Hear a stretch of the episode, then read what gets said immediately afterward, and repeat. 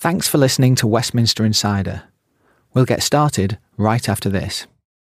Today's episode is presented by Equinor. How low can we make carbon emissions go? Equinor's answer is one kilometre below the seabed. We're planning to capture CO2 emissions and safely store them under the sea. Visit equinor.co.uk. I don't care about two years ago, said the greatest American footballer of all time, Tom Brady, as he was asked to reflect on past glories. All I care about is last week.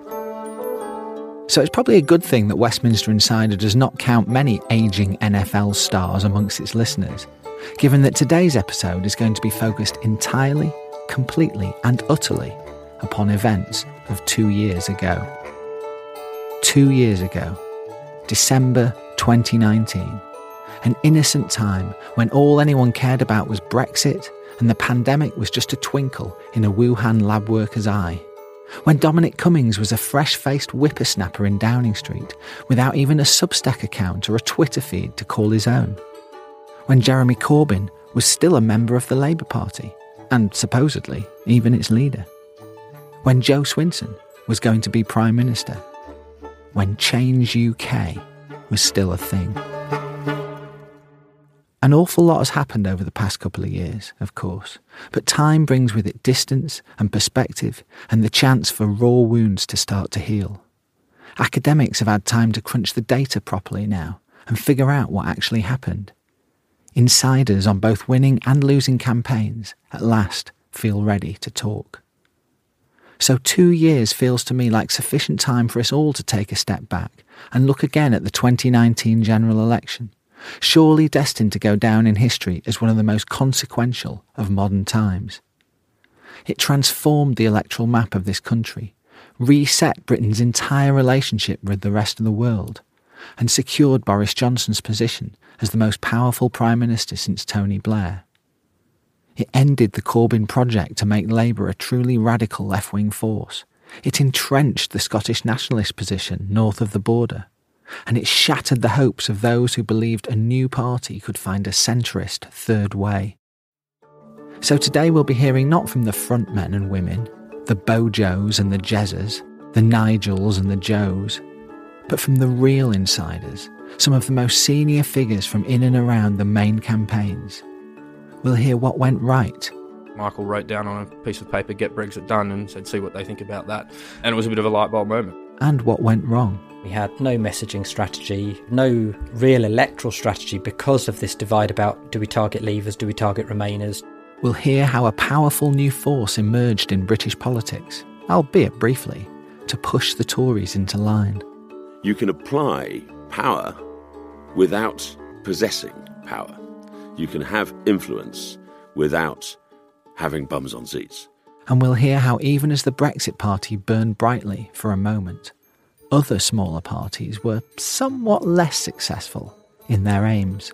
Leave and Remain voters didn't see it as a credible thing. You know, that put us in la la land.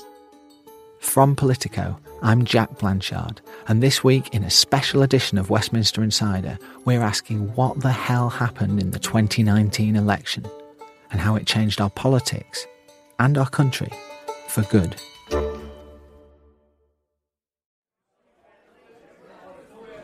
It's October 2018, and Nigel Farage has gone to the pub. The watering hole in question is, unsurprisingly, the Marquess of Granby on Romney Street, SW1, one of Farage's two or three, or four or five, favoured Westminster pubs. Farage is there to meet Gawain Towler, his long serving, expertly tailored, and magnificently eccentric director of comms.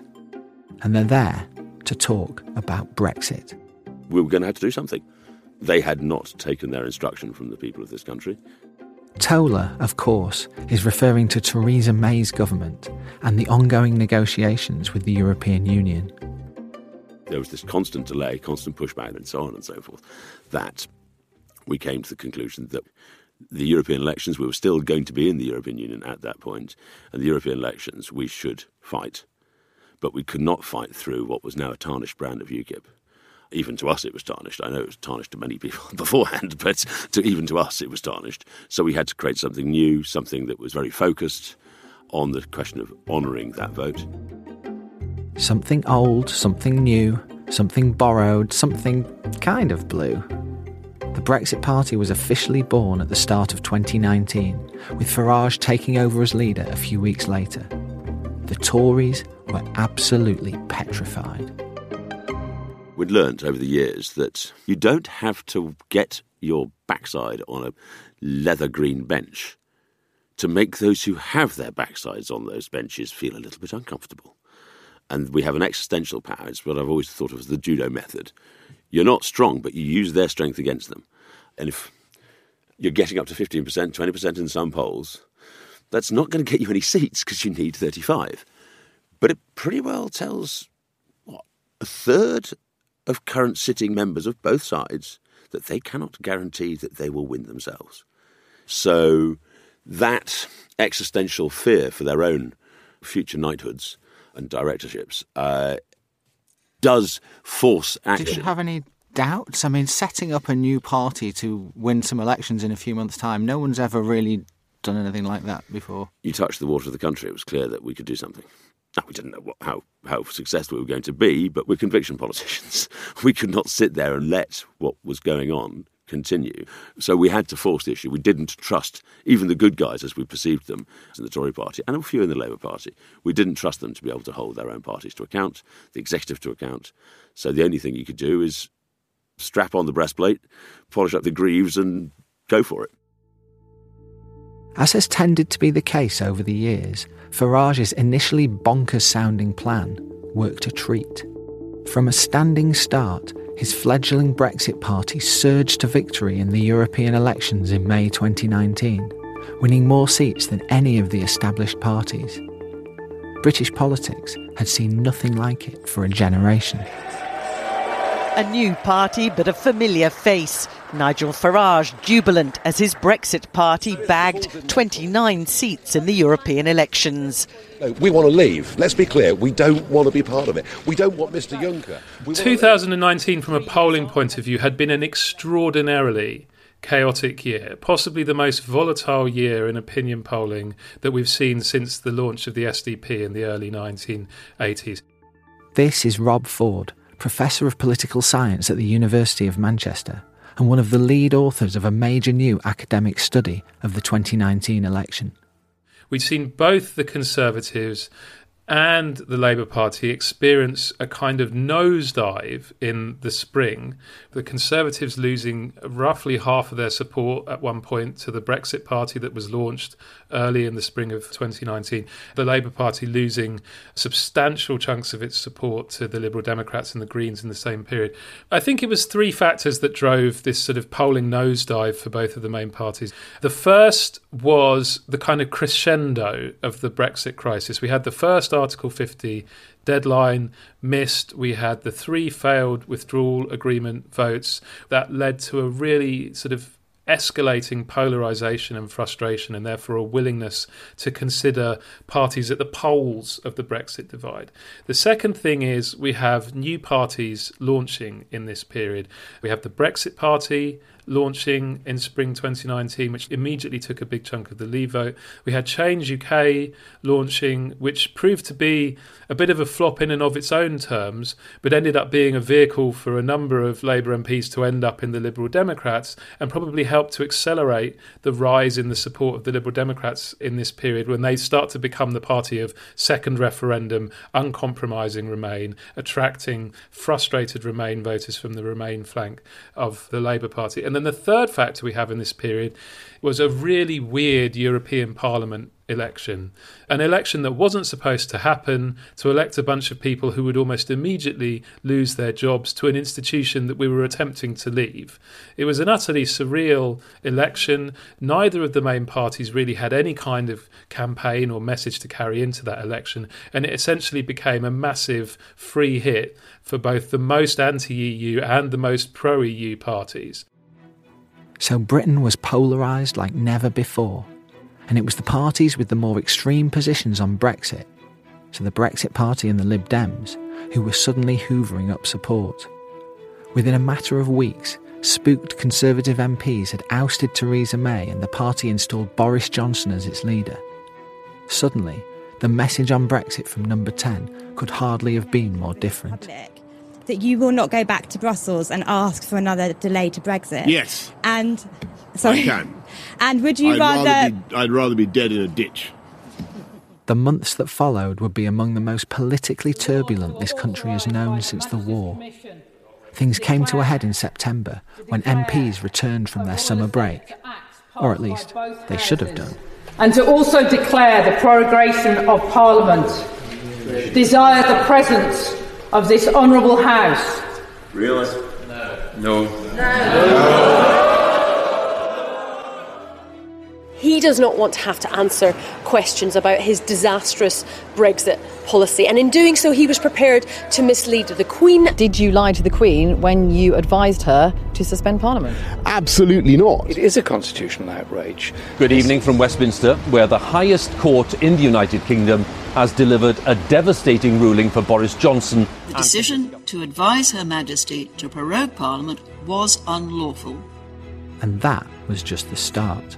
It was an extraordinary scenario. Professor Rob Ford. I mean, you'll remember it well, Jack. Like, uh, the situation on the ground was changing almost day by day, sometimes hour by hour. When we got into September of 2019, we were once again coming up against another Article 50 deadline. Initially, it looked like Johnson wouldn't get a new withdrawal agreement. Then all of a sudden, he did have a new withdrawal agreement after the uh, the summit with Leo Varadkar. He then took that withdrawal agreement back to Parliament, and then we didn't know if it was going to pass. And then, unexpectedly, he achieved a majority at second reading for the withdrawal agreement. At which point, it looked like there wouldn't need to be an election because he would be able to quote unquote get Brexit done without having to go back to the people. But then it got into what was a very wearily familiar experience in that parliament. It got into the weeds of parliamentary procedure, at which point he pulled the Brexit bill and tried to push for a general election. Now, at the time, the primary lever to pull was the mechanism laid out in the Fixed Term Parliaments Act, which meant Johnson couldn't get an election without Labour agreeing to an election too. And at this point, Labour said they would not accept an election, and their argument for it was no deal has to be off the table. Johnson, as you'll no doubt recall, looked in quite a fix. He couldn't get either his deal or no deal through Parliament, despite daily battles with MPs that at one point caused him to remove the whip from 21 of his own backbenchers. He'd just been publicly humiliated by the highest court in the land for trying to suspend the parliamentary process, and there was still no way he could call an election without opposition party support. To those of us watching open mouthed in Westminster, it looked like a political catastrophe. But in Tory HQ, a young and softly spoken Australian strategist was watching things unfold with Zen like calm. We were focused on the long term strategic priorities, whereas I'd suggest that our opponents, and particularly the media, were obsessed with you know, short term tactics. This is Isaac Levido, the 30 something election consultant drafted into Tory HQ in the summer of 2019. His brief? To get the Conservative Party election ready, if and when the moment came. Yes, what was happening in Parliament, ongoing sort of defeats on votes, difficult decisions the Prime Minister had to take about removing the whip from a lot of MPs, um, you know, deciding to prorogue Parliament in an effort to try and get a Queen's speech passed, and then you know the Supreme Court overturning that. Yes, they were you know proper defeats and very frustrating at the time. But what our opponents and what I believe, you know, very much the media were not seeing that those tactical defeats were only serving to strengthen our strategic hand for when and if, and obviously it did, the time came for an election that we could credibly stand up and say we have done everything that we possibly could to try and resolve this situation without having to put the public through the um, slightly frustrating experience of having to have an election. And so even though we in the media are all like, oh my goodness, the Prime Minister's, you know, been slapped down by the Supreme Court, no one can ever survive this, in CCHQ, you're thinking, yeah, it's not good, but it shows people that here's a guy who's trying everything he possibly can. To Yeah, and you know he was demonstrating real leadership on the biggest issue of the day that people wanted to see resolved. They saw a big change when he came in that he was going to do everything he could, regardless of how disruptive it was at times, to sort this issue out. And the public, who had been sort of looking for firm leadership on this for some time, were refreshed by it. Certainly, they didn't see any firm leadership on that issue from our opponents in Parliament as well. Indeed, they did not. Over in Labour HQ, the mood was far from jubilant as summer turned to autumn, despite Boris Johnson's travails. They were certainly making a mess of it, but I think the frustration in the country was quite evident that people just wanted this done and out the way.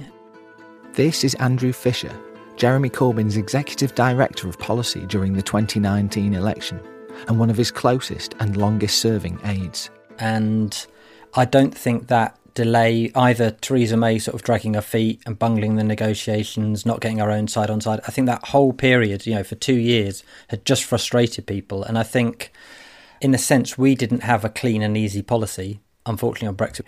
Whereas, you know, Boris Johnson had a slogan and is still negotiating Brexit now, really. I mean, they're talking about, you know, having to renegotiate the Northern Ireland Protocol and so on again. But he did have that kind of cleanness of saying, I'll get Brexit done, whereas our policy was, well, we'll renegotiate a deal, then put it to you in a referendum and, and carry this on for a few more months at least. And I think the cleanness of Johnson's offer was what made the difference ultimately. And getting to that policy position on Brexit for Labour had obviously, well, from the, the outside, looked like a pretty tortuous process. Is that fair? Yeah, definitely. Um, I mean, I think the problem is is that after the 2017 election, there was a general view within the party across kind of factions, if you like, that Brexit wasn't something we should focus on. It wasn't an electoral sort of plus point for us. That the domestic agenda was far more beneficial for Labour. Then, of course, because the 2017 election changed the maths within Parliament, I think the arch remain side, the kind of revoke almost side, became more confident that that was a viable option because the parliamentary arithmetic had shifted a bit and the Tories didn't have a majority. But I think the the kind of miscalculation of tactics across the piece really cost us because I think it it made Parliament kind of get stuck in this rut of opposing sides of kind of a harder and harder Brexit on the Tory side as they got more frustrated, and a more kind of Remain overturn the result, both from a, a, section of the Labour benches, but also the Lib Dems and the SNP and so on, who are more ardently Remain parties and could afford to be because their electoral geography was much different from Labour's. So I don't think it was viable, and I think what it led to was a breakdown of shadow cabinet discipline. You know, depending on who you interviewed as a journalist at the time you would get different emphasis at best, if not completely different uh, perspectives on what Labour's policy was in 2018 and 2019. And that breakdown in, in discipline didn't help, I think, with the electorate because they could see that Labour's position was confused. Do you wish, in retrospect, Labour had cut a deal with Theresa May back in early 2019 and helped her get Brexit done, essentially? I mean, there's two answers to that. One is the practical one, which is there wasn't a deal to be done with Theresa May, even if she had moved into a kind of compromise customs union kind of position that we could have maybe just about got through. I don't think she would have survived long enough to implement it anyway. But the other point, the electoral point, I suppose, as well, is that if Labour had done that, especially at that point in 2019, I think Labour would have lost votes off the other side of its coalition in greater numbers to the Lib Dems, to the Greens, to abstention probably as well from a lot of disappointed people that would have thought we were the facilitators of Brexit. And I think that would have given Jo Swinson, if she'd played her hand well, a much bigger opportunity. But even without any Labour Tory deal over Brexit, the Lib Dems that summer were cock a hoop. The same polarisation that had pushed the Brexit Party to first place in the European elections had delivered the Remainiac Lib Dems a record number of MEPs. Internal polling suggested their pro EU message was giving them real traction. The Liberal Democrats invested in one of these kind of special super polls. Professor Rob Ford. And it suggested that they could take 50, 60, 70 plus seats. Now, figures in the party who had experience with polling were warning at the time that these numbers would come down because the party would inevitably get squeezed and that it shouldn't take them too literally or seriously. However, this poll was like a great big cold glass of water for the thirsty man in the desert because the Lib Dems had endured a very long period of sort of polling pariahdom. So they got very excited about it. There's no doubt about that. And it gave them a lot more confidence about the idea of a general election than they would otherwise have had. To be honest, we drunk the Kool Aid. We were euphoric. This is Dorothy Thornhill, the Lib Dem peer who led the party's internal inquiry into the election. Her blistering report, published last year, described the campaign as a slow motion car crash. We just had the European elections, in which we'd done amazingly well. Too well, I think we might say, with hindsight, because I believe that fundamental optimism, and as I say, the, the whole buy into how well we'd done in those elections led to some catastrophic decisions being made that were responsible for the degree of failure of the 2019 election. A young new Lib Dem leader, Jo Swinson, was elected the same week that Boris Johnson became Prime Minister in July, and in the party's eyes appeared to capture this sudden surge of optimism. At the autumn conference in Bournemouth, she presented herself to a party and to the country for the first time. Country, and today I am standing here as your candidate for Prime Minister. It was quite a conference, it has to be said. When you've been the third party for so long, it's a bit like whether you know if you support Watford rather than Manchester City, you know you always want to believe your team will come good at some point because it is about what you believe in and your whole value system. You know you wanted to think that this could happen. We wanted to believe in our new, for us, charismatic leader. And, you know, we wanted to believe that we could go on to better things. And to be fair to Jo, you know, she was elected comfortably. People had confidence in her. And she is a stunningly able and credible person. And I think, you know, the whole thing just fed into what ended up being the Jo for Prime Minister message, which in the end proved to be just a step too far for people. But yet, I, again, I can understand it from the point of view of, you know, look who the two opponents were. You know, if you put Jo in the middle there, why should she not seem credible? But obviously, it was a huge step too far for the electorate. And Jo turned out to be quite divisive and, and a Marmite candidate in that sense. So, yeah, it bombed. At that same fateful party conference, Swinson's team decided to take their anti Brexit policy to what must have seemed like the logical conclusion and pledged to revoke Article 50 outright without even a second referendum. The policy went down like a lead balloon. Clearly, people were coming back on from the doorstep. I was knocking on doors. I still knock on doors. It was absolutely apparent that we were attracting nobody with the revoke policy, except perhaps a tiny narrow slice of really geeky people who were never going to win you a seat, you know, because both Leave and Remain voters just didn't believe it was the right thing for different reasons, obviously, didn't see it as a credible thing and that we weren't facing reality. You know, that put us in la la land. You know, revoke and Jo for Prime Minister just made us seem beyond credibility for the Conservatives and for Labour, both trying to squeeze the once surging Lib Dem vote, the revoke policy was a godsend. It was a gift for us, really. Labour's Andrew Fisher. It made us the sole kind of holder of the second referendum position of the you the people decide, which is much more democratic than saying we're going to revoke it from on high. I think the Lib Dems misjudged the electorate that had voted Remain most of them weren't on marches saying, you know, let's get back in the EU, painting their faces blue with yellow stars. That wasn't most people. That was a kind of fringe activity. And they kind of took the position aimed at that fringe, whereas we took a position that was kind of like, look, we respect the referendum has happened, but look, here's the actual deal in front of us. You decide, do you want this deal or do you want to remain? And that was, I think, a, a fair position. And here's Tory campaign chief, Isaac Levido The Lib Dems had already chosen to run a revoke campaign, which significantly limited their appeal to you know a potential voting base that could have actually grown them into any sort of uh, serious threat. And the way that looked to voters was just head in sand, not accepting the reality, and also you know, somewhat offensive as well. That you know, a they weren't accepting of a, dem- a democratic uh, a democratic exercise, and they had no desire for any sort of resolution of the issue. So that was another champagne corks popping in CCHQ moment, was it, when they announced that policy? Look, yeah, uh, you know, there, there, was certainly no champagne being drunk in CCHQ until the election night, maybe. But look, it was something that um, removed another threat for us. You knew instantly it was a big mistake. Yeah. With Parliament still deadlocked as the autumn progressed, the giddy Lib Dems joined forces with the Scottish National Party, who also believed, rightly in their case, that they'd benefit from a general election.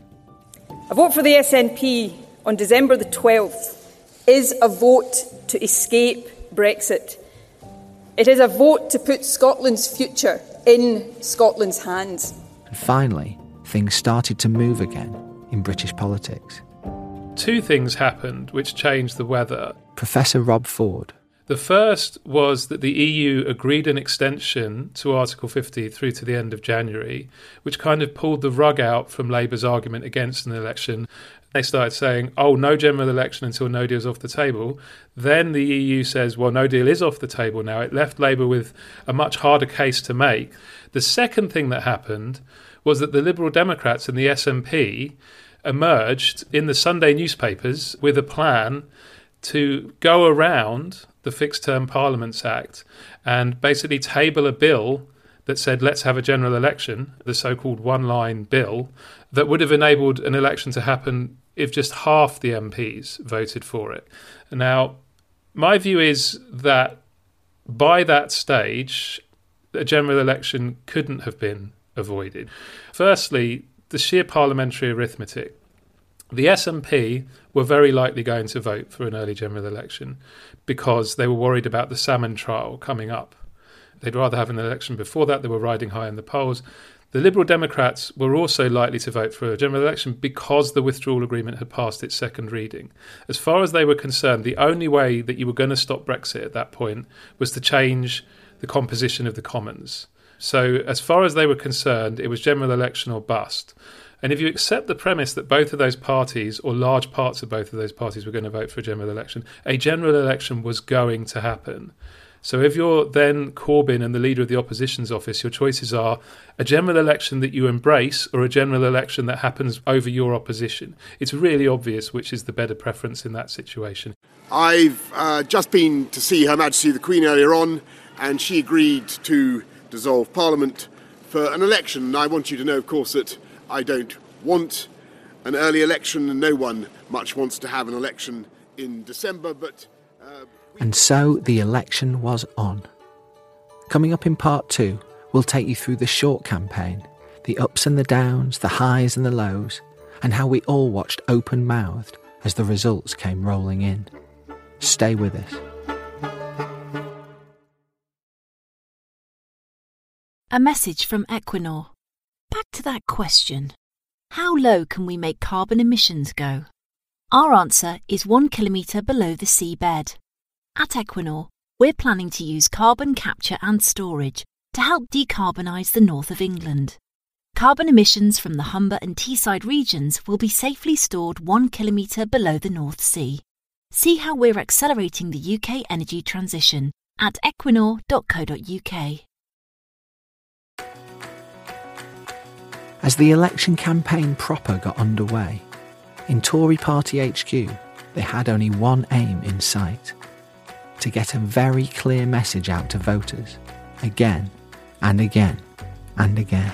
Let's get Brexit done. Get Brexit done. Get Brexit done. What is it that we're going to do? We're going to get Brexit done. It basically came from a focus group, I think. Tory campaign chief Isaac Levido. I seem to recall it might have been in, we were in Bury, I think. My now business partner Michael Brooks was observing those groups. People were, you know, venting their ongoing frustration at what was happening. They wanted this just sorted out, sorted out. That sort of language was getting bandied about, but I think Michael wrote down on a piece of paper, get Brexit done, and handed it to the moderator and said, see what they think about that. Uh, and it was a bit of a light bulb moment. And that's, that's, yeah, that's exactly what we want to hear, what they wanted done. And then the other thing that you need, right, is someone with message discipline to go out and say this slogan millions of times a day. And you had that too. Quite. We were blessed with a very good candidate at the front of our campaign. An exceptionally gifted communicator, as you said, has an ability to, you know, say the same thing in different ways at different times, which is always a, you know, a very big challenge for campaigns and for those messengers that have to carry those messages on broadcast and, and in other media. It's one aspect of Johnson as a politician that I think is frequently underestimated. Professor Rob Ford of Manchester University. I mean, everyone associates Johnson with indiscipline. They don't see him as a as a ruthlessly on message politician. But paradoxically, when he goes into campaign mode, he is one of the most ruthlessly on message politicians. And here's the critical thing because he has that sort of verbal panache, he can deliver the message day in, day out without ending up with the Maybot charge against him. Because May tried the same thing, of course. She tried to stay ruthlessly on message, but that ended up becoming the problem that she was robotic, stilted, she wasn't responding. So that we have the strong and stable leadership. Strong and stable leadership. To secure the strong and stable leadership the United Kingdom needs. Johnson can pull off this remarkable trick of delivering an iron message discipline, but without attracting the charge that he's robotic, that he's avoiding the questions and stuff like this. It's a very impressive trick to pull off and makes him very hard to run against when you're in opposition. And this was very much an approach dreamed up in CCHQ. This is Lynton Crosby politics, isn't it? Basically, they say the same thing again and again and again. Yes, yeah, and the discipline on camera was also reflected in the discipline in the back room. So it was Crosby protege Isaac Levido who was in charge of the campaign, and much of the sort of general lines of the campaign were laid out very early. And another key lesson from 2017: in 2017, the Conservative Party had the problem that Labour had in 2019. Lots of internal argument, and it wasn't clear who was making the decisions day to day in the campaign. Levido's team said from day one, we have to be fully in charge of all the key decision making. We don't want lots of different cooks barging into the kitchen. And again, another thing that I think would surprise people because it cuts against popular perceptions of him, Dominic Cummings not really involved day to day in the campaign at all. He said he would step back, he wouldn't involve himself in these decisions. It was Levido's campaign to run, and he stuck to that. Everyone involved uh, agrees on that. So, although he has this image as a sort of agent of chaos, in the 2019 campaign, he absolutely wasn't. It was an extremely disciplined operation. I asked Isaac Levido if the streamlined command structure in Tory HQ was indeed a key reason why the 2019 Conservative campaign was so effective. Uh, look, yeah, I think that that was certainly a factor. We had more time to prepare, first and foremost. You know, it was not a huge amount of time, but there was a, you know, we had a few months. There was, you know, very clear and transparent lines of authority I was in charge. Again, we had some time to get uh, others in, to sort of you know additive to what was already there in the party. But it was a much you know smoother running process in 2019, and that wasn't just because of my leadership. There was you know there was there was a very good team. Ironically, this shift between 2017 and 2019 to a more streamlined and highly effective command structure inside Tory HQ was mirrored precisely by a Labour Party headed in the opposite direction. In the months and years since the 2017 election, Jeremy Corbyn's top team had slid further and further into chaos. The main problem is that there were more entrenched divides both within the shadow cabinet and within the kind of core team around Jeremy over what our Brexit position should be. Now, I found that very frustrating because I thought, well, it's settled. Labour's Andrew Fisher. But yeah, we weren't as well organised. I think we never found a good kind of narrative for the campaign, whereas we did in 2017. In 2017, our slogan was for the many, not the few, and that fitted with our kind of strong anti austerity policies. For the 2019 election, we had no messaging strategy, kind of no real electoral strategy because of this divide about do we target leavers, do we target remainers, do we have a kind of stepped approach which looks at kind of reconsolidating the remainer base first and then moves on.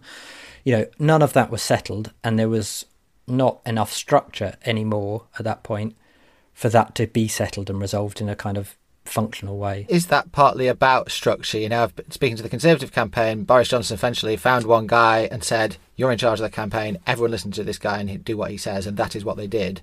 And that didn't happen in Labour. No, not at all. And when I, I mean, I've read stuff since on on that and the role that Isaac Levido played, not on their policies or on their personnel, but I did look on quite enviously at that structure because that's what we needed. We needed somebody probably externally, and Labour's very bad at doing this, I think, historically, of getting someone in to run a campaign who knows how to run a campaign well. And I think having somebody who could just come in with that force of personality to just go, right, this is what's happening, and no, that's not, and you shut up or you step back, you know, quite bluntly, I think would have been very beneficial. It wouldn't have changed the result massively because I think ultimately the issue of Brexit at that point divided people and the Labour vote was too inefficiently spread, whereas the Tory Leave vote was very efficiently spread across the constituencies, especially once the Brexit Party had pulled out of the Conservative races and concentrated solely on targeting our vote in the Leave seats. That helped the Conservatives target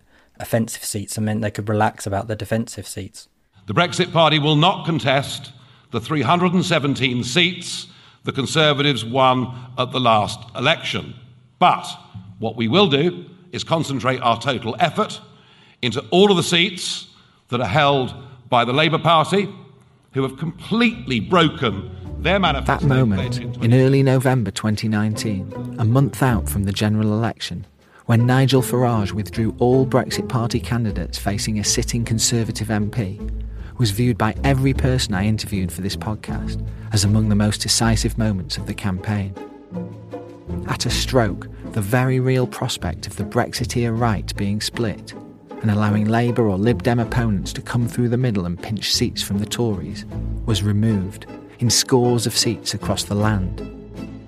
The decision to step aside seems so obvious now, but Farage's chief aide, Gawain Towler, insists none of this was pre planned. We did select pretty universally across the country. There was a couple of gaps, not many, and we we were still, if you look at the polls, we were still upwards in the 15s, 20s, and again, there's this threat. There's this threat. It's not we're going to win seats ourselves. We just you lot can't be sure you're going to keep your own, and that threat. We think made quite a big difference on the way the Tories approached things. So we just continued doing what we were doing. Now we, we were fighting across the board. But, but you must have known that if you continued to fight across the board, there was a reasonable chance you would stop Conservatives winning seats that well, might actually cause your there, cause a problem. This was always possible. It depended on how we were doing percentage wise, how Labour were doing. In politics, you can't just look at your own. You've got to see other planks are moving upwards and down, and, and there are other other cogs and you have to then think of what you're doing in relation not just to what you believe, but what you see is going on elsewhere. And we saw that the possibility of a Labour dominated coalition with the SNP and some Lib Dems, um, because the Lib Dems were snapping at the Tories' feet in quite a few of the Tory Lib Dem marginals, we saw that as a real and present danger to Brexit. What the Brexit Party wanted at this point was a firm commitment from Boris Johnson that there would be no backsliding, as they saw it, on the timing or the manner of Britain's departure from the EU. Boris, at that point, has anybody ever, ever in any walk of life done well out of believing anything he said? I don't know. I can't, I can't think of one. But at that point, that was the option we had. And then when, through channels, we were in discussion with Boris, or Boris's team, he made a commitment in a video to members that we'd ask him to make on the Sunday. And on the Monday, we made the decision to stand down against sitting Tory MPs. And that commitment was about a Canada style deal and not extending the deadline. Yeah, we didn't think we we're realistic. We don't think we're going to get the world. We're just going to try and get the best we can get. Do not make the perfect the enemy of the good. We're not stupid. Now we are well aware that we're not going to become government, so we are. There is that inherent weakness in. I boast about the ability to have influence outside Westminster, but it's only it goes so far, and we were really worried with the growth. I mean, Jo Swinson was convinced she was going into government. Yes. Hmm. Okay. They were strange times. Dun- Dumbarton's finest. Um, but actually, it didn't look that bats for a short while. And so it was a very difficult decision. I was not part of it, but it was a very difficult decision made by Farage and Tice and a couple of others to basically say, we're going to have to do this. It's not what we want to do. Absolutely isn't what we want to do, but it's Hobson's choice. What can we do to ensure that there isn't backsliding on Brexit? There isn't a second referendum, which would have been stitched up and highly contentious how that was going to be run. And so we had to bite the bullet. Now, lots of people were put out. They'd put time, effort, money into standing in Tory marginal seats and Tory seats, and we just said, you're off, without telling them beforehand. But we had to do it like that, otherwise it would have leaked. And the power of the decision, the announcement, would have been mitigated. And we believe, and I think others do, and I said, I'm, I'm, uh, that decision killed the Lib Dems as a serious electoral force in that election. Their morale just collapsed because they were not going to win seats against Tories. Because so, the vote was no longer split in those seats. Yeah, the, the, the Brexit vote was no longer split. There's nothing they could do. And their morale fell off a cliff. Labour realised that this was going to make life very difficult for them as well because the Remain vote was split all over the place in those Tory seats. Labour were not going to make gains which they needed to do. Given his famous record, why did you believe the Prime Minister would deliver on the promise that you say he made to you? Because we hoped. I don't think we necessarily believed, but we hoped. The other option was Jeremy Corbyn. what do you do? Um, not just Jeremy Corbyn. Jeremy Corbyn, Jo Swinson, Nicola Sturgeon. Really, this is this is um, two to a a seasoned, hardened Brexiteer like myself, that would really put me off my porridge. Uh, it really would. And we think it would economically disrupt the country. It would have been an appalling, an appalling thing to do to the country is let those three take the levers of control. Downing Street, of course, has always denied any deal was done with the Brexit Party. Here's Isaac Levido issuing what we'll generously call a non denial denial well, I did not have any uh, conversations with anyone from the Brexit Party during the campaign. I was focused on focused on our campaign and our candidates and uh, getting our message across. Whatever the truth, the mood inside the pro-Remain camps at Farage's bombshell announcement was every bit as glum as you'd imagine. I remember hearing it as all us geeky folk listening to Radio 4.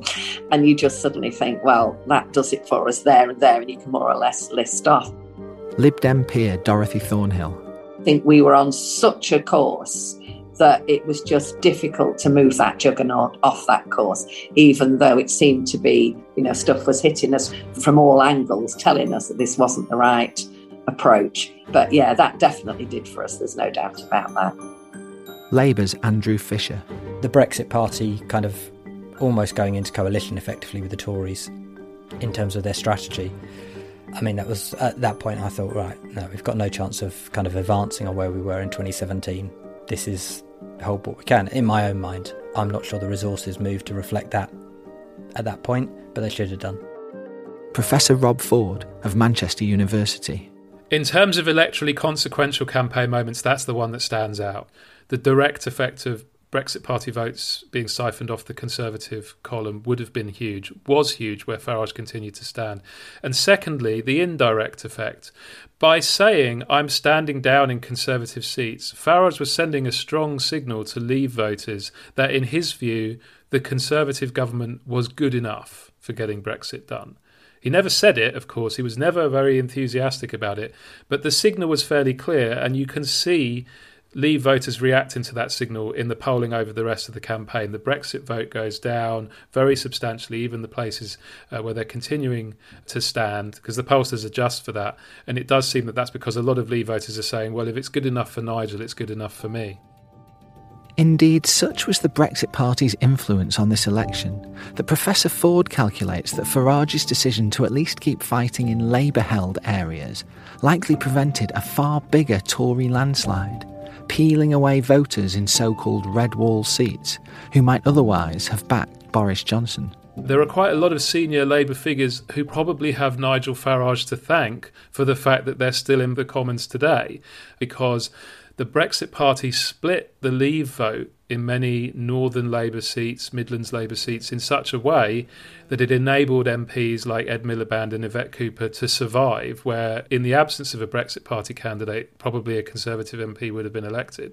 Gawain Towler, for what it's worth, has no regrets. According to some studies, we stopped the Tories getting 100. Who needs a 130 seat majority with that, that lot? Can you imagine that lot with 130? Can you imagine the appalling rubbish they'd come up with? So, thank goodness we didn't let them have 130, because look what they do with an 80 seat majority. It, it sends shivers down my spine. For Isaac Levido, the second key moment of the short campaign came two weeks later, in late November 2019 during a Leaders Question Time show on BBC One, when Jeremy Corbyn said he would stay neutral in a second EU referendum. And I will adopt, as Prime Minister, if I am at the time, a neutral stance so that I can credibly carry when out. When Corbyn said he was neutral on Brexit, that was, you know, good for us and bad for them uh, because it sort of demonstrated that complete lack of leadership and lack of credibility on the biggest issue of the day. The fact that the alternative prime minister was not going to take a position on something was just something that was uh, said everything to voters about that lack of leadership. Like I remember, you know, focus groups at the time, and people were using words like, "This is just pathetic. How can we take this guy seriously?" And I think it's interesting to reflect back on it because if you think about whatever your views of Jeremy Corbyn, he's arguably one of the most sort of principled politicians and certainly principled leaders that uh, a major party in the in the UK has seen in some time, taking you know principled stances, you know, very unpopular, yes, uh, very controversial, but very principled.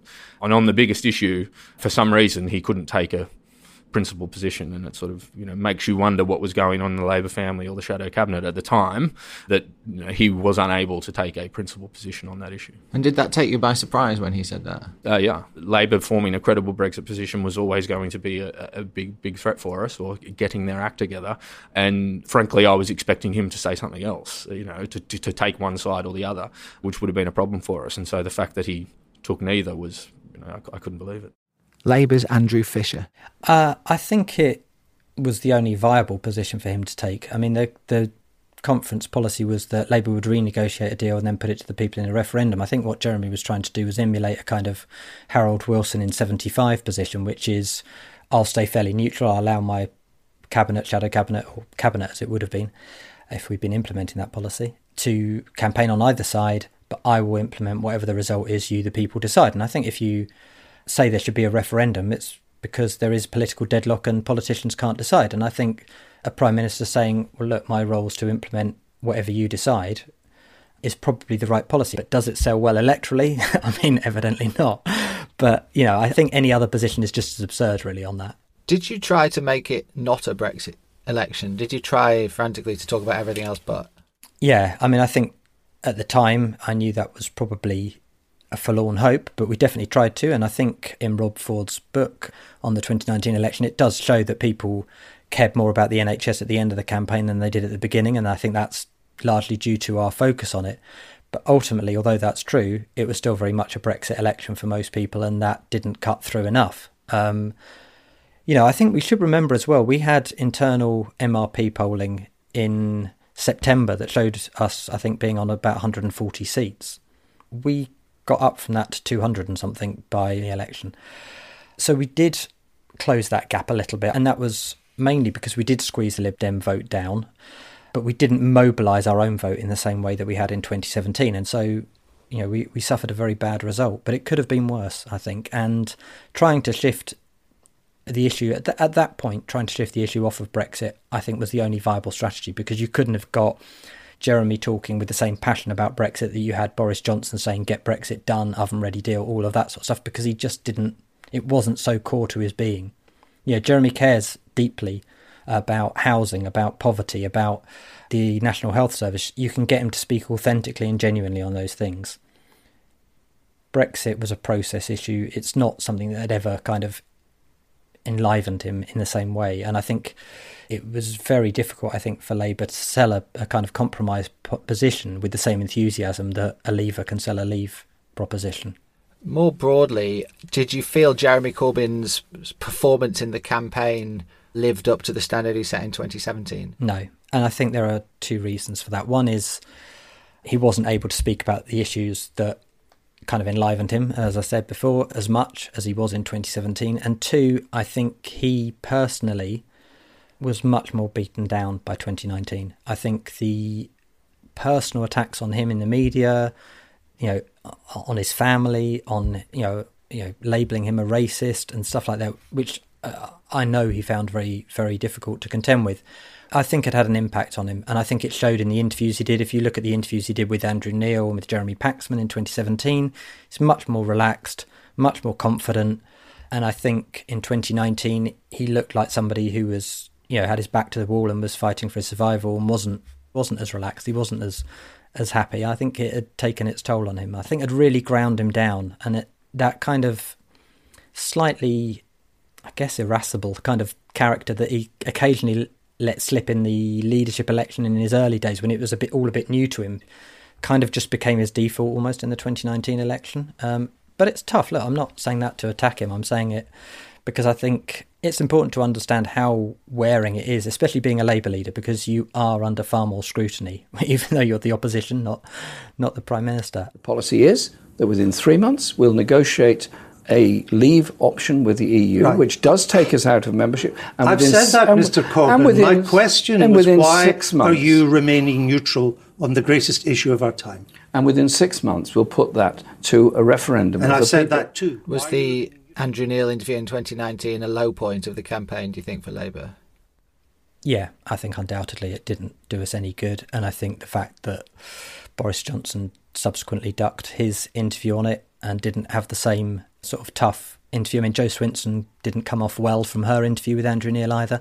They're tough interviews, and we only agreed to it because all the party leaders had agreed to it.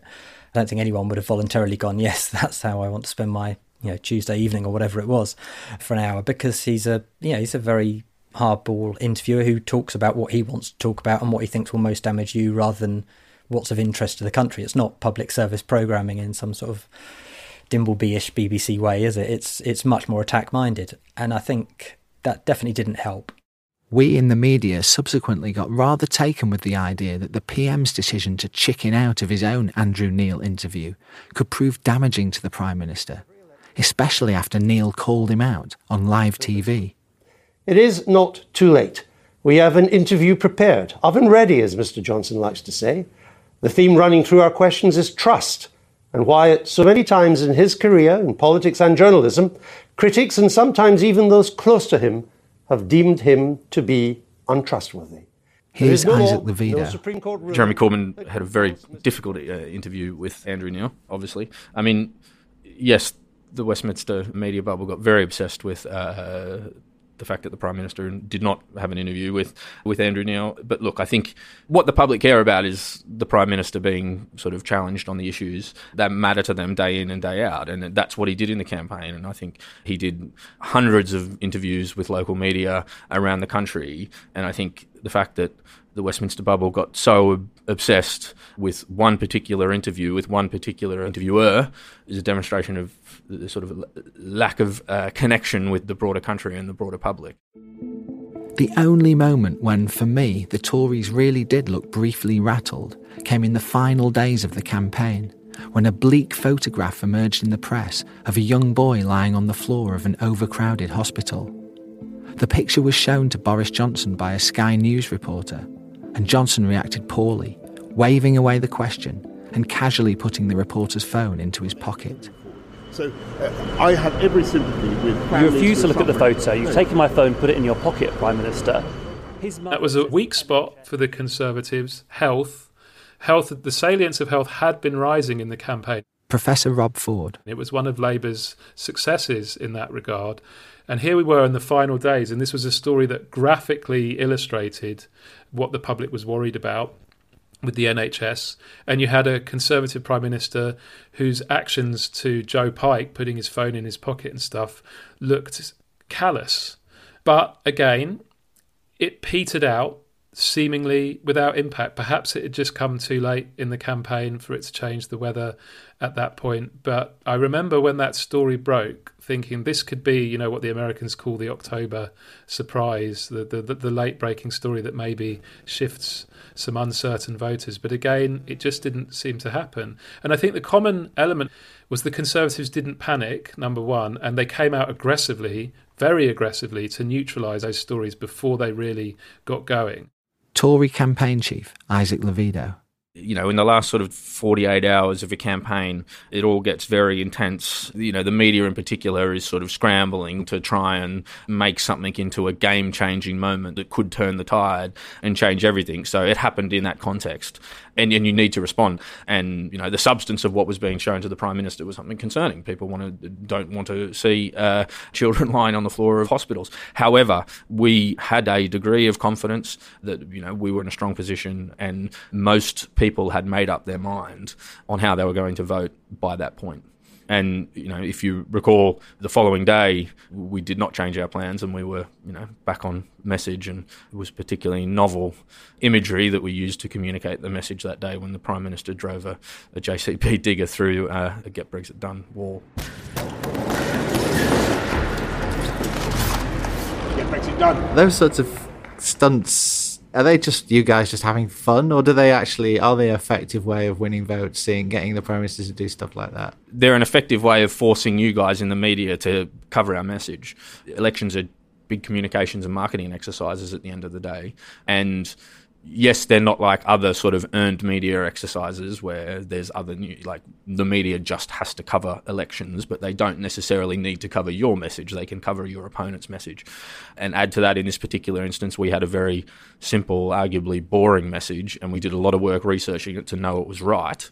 But once we had it, we needed to find novel, new ways of executing it all the time. So that instance with the digger, the Love Actually spoof we did, what that actually was at its core was basically our it was our narrative. And we executed it in a way where we just forced people to watch and read it for three minutes right at the end of the apex of the campaign. So even when people are taking the mic or saying oh this is corny or rip off or whatever you don't care because everybody's talking it and watching about it and consuming your message. Precisely and so election day dawned December the 12th, 2019 was a cold, dark, and drizzly day, and nothing more could happen that was going to change the outcome. Look, in my position, you're never, you know, it's always a very nervous uh, time because there's always things that can go wrong, but also it's the moment when all ability to do anything, change anything is gone. You can't control anything anymore. Uh, it's now in the hands of voters, and you just have to wait. But look, we had a pretty firm degree of confidence that we'd done enough to win we went and saw the prime minister in the morning, uh, and we were able to tell him that, you know, we were confident that we were going to secure a swing big enough to give him a strong working majority. Labour's Andrew Fisher. On that day, I hadn't estimated the scale of defeat we would suffer, um, but you know, I don't think anyone was thinking we would advance. I think there were people who were optimistically thinking, let's see if we can hold where we were at 2017. That would be a great result given the circumstances, and that given what we know now, that would have been a great result. But, you know, it wasn't to be. Certainly, from my own personal um, experience, you know, if you're knocking on doors and talking to people, you absolutely know the temperature. Lib Dem peer Dorothy Thornhill. And I think we did. I think there maybe still have been individuals who were in denial about things and believe that, you know, the rabbit could be pulled from the hat. But I think most people went into election day with, let's just say, less of a spring in their step than they had done six weeks earlier when the campaign started. Finally, after what is always the longest and most drawn out day in the political calendar, the exit poll dropped at 10 pm. The Conservatives on 368 seats and Labour way down on 191. Now, it was a Tory landslide. Look, very very relieved, obviously, very relieved, very heartening that all the hard work and that you know we'd basically got it right, and you know very very proud of the team also who'd worked you know very very hard and were able to sort of you know celebrate. Labour's Andrew Fisher. Uh, grim. Uh, there was a a long pause. I was with Jeremy and some other senior staff, and it felt like five minutes of silence. It probably wasn't. It was probably like thirty or forty seconds, but it was a long time when we all just saw that result, and yeah, we were devastated. I mean, it was yeah. I mean, it's it, whichever sort of faction of the Labour Party you're in, whether you're on the left or the right, you want Labour to win. You know, I mean, I've canvassed for Labour since I joined in 1996. It's not, you know, a Labour government's better than a Conservative one, and we'd, you know, we massively let people down with that result. There's no doubt about that, and it's. You know, that's a moment that will definitely stay with me, just as the 2017 one will, um, you know, for very different reasons. But, um, I mean, there was a, yeah, I think just a, what do you say? You know, uh, it's very, very difficult. The Brexit Party's Gawain Towler. Yeah, yeah, I guess. I mean, Celebrating? again, given the choice, I went. I wasn't. I, I, Popping the uh, corks? The, the the Roederer stayed in the fridge, but I was satisfied. I think is satisfied that we'd done what we set out to do, which is everything in our power to ensure that the referendum result was honoured. Lib Dem peer Dorothy Thornhill. If you, s- I'm getting a bit emotional now. If you spent your whole life in politics and you believe that what you're doing is right and good for the country and the rest of it, and you see that smashed, I felt devastated. So goodness knows what Jo and Duncan and her family felt, and all the other people who were in those seats, absolutely working themselves to being ill, because you don't get anywhere as a Liberal Democrat on just a casual campaign, just doing what you need to do.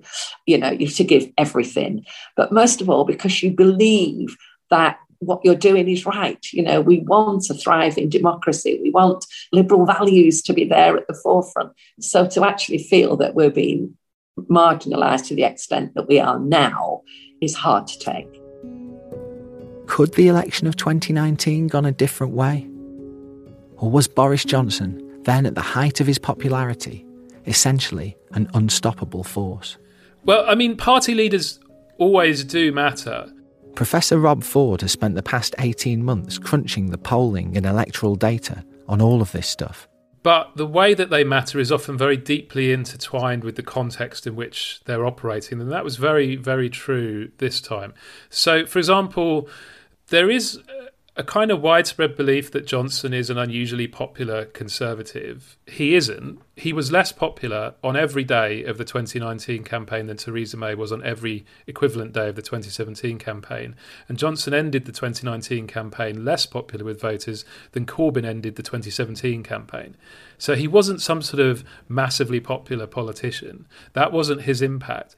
His impact came through the way in which he kind of symbolised and epitomised the idea of getting Brexit done at all costs. And you can see that when you look in particular at the voters who switched directly from Labour to the Conservatives. Views of Johnson are a really powerful predictor of that switching, but they're also overwhelmingly Leave voters. So these are voters who say, Normally, I'd be Labour. I really want Brexit to happen. This guy will get Brexit done, so I'm going to vote for him. So that's how the Johnson effect operates, I think. It's not because he's generally popular, but he's popular where it counts in this election. So, according to Rob Ford, it wasn't Boris Johnson who was so unusually popular in 2019, but the Get Brexit Done message dreamed up in the focus groups of Isaac Levido and Michael Brooks. So, what if Johnson had been facing a very different type of Labour Party with a very different approach on Brexit? One thing that I think contemplating this election for the best part of a year and a half has done is made me a lot more sympathetic to how difficult Labour's position was. I mean, Corbyn was a problematic leader in a number of respects, but a number of the conditions that he faced in 2019 would have been difficult for any leader of any calibre to manoeuvre themselves out of. Labour were really trapped by geography. So, the way Leave and Remain votes are distributed in this country, Remain votes pile up in a small number of seats, Leave votes spread out.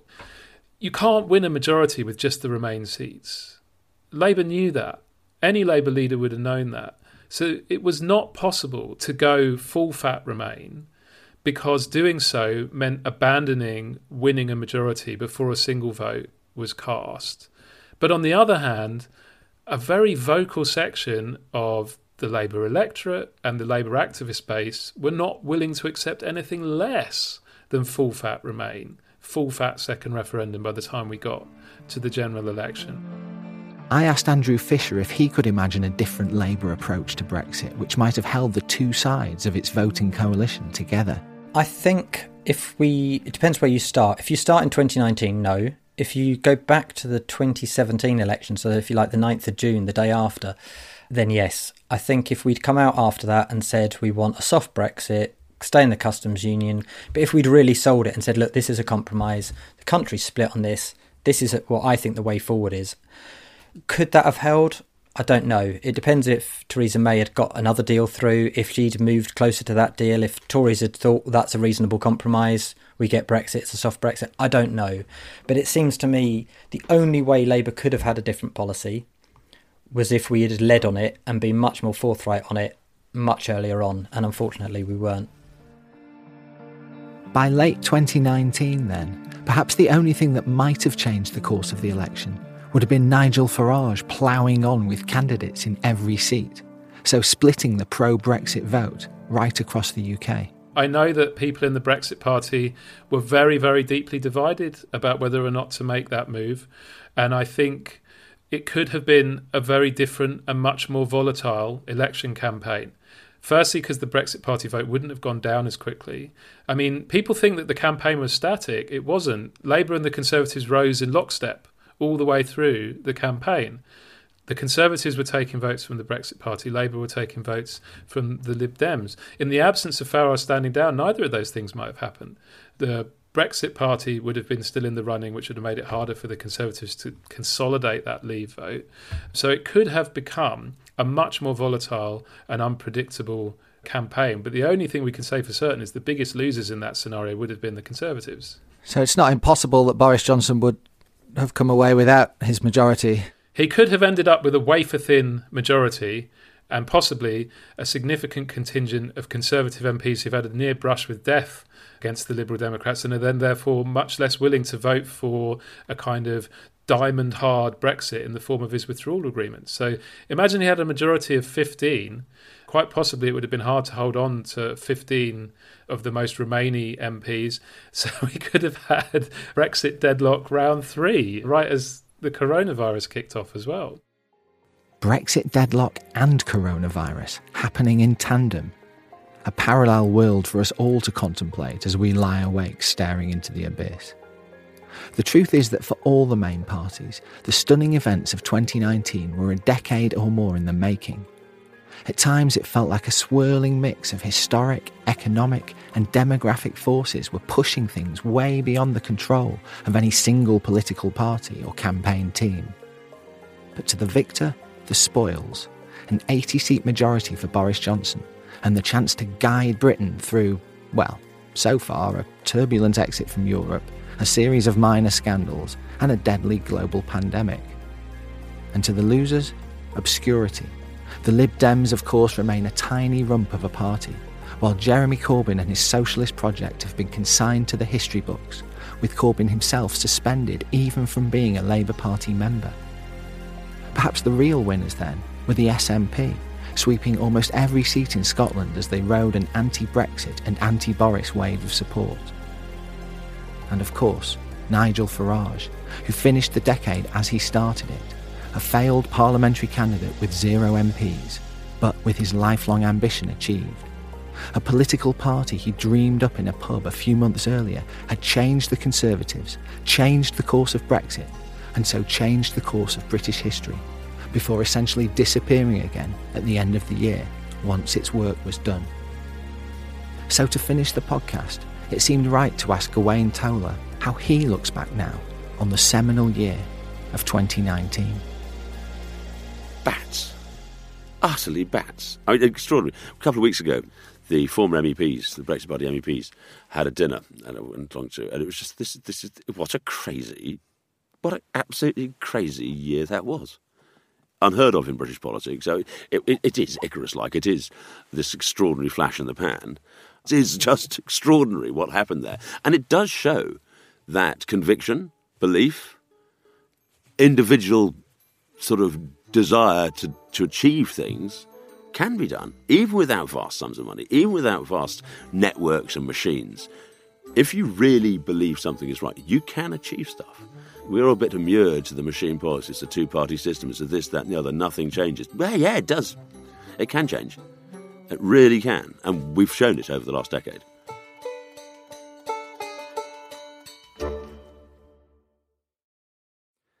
Thanks for listening to Westminster Insider. If you've enjoyed it, do please subscribe for free wherever you get your podcasts. These episodes are not really time sensitive, so why not have a look through our back catalogue too for others that you might enjoy? My producer this week was Ellie Clifford of Whistledown Productions, and here at Politico, my executive producer is Christina Gonzalez. I'll be back next week. I'll see you then.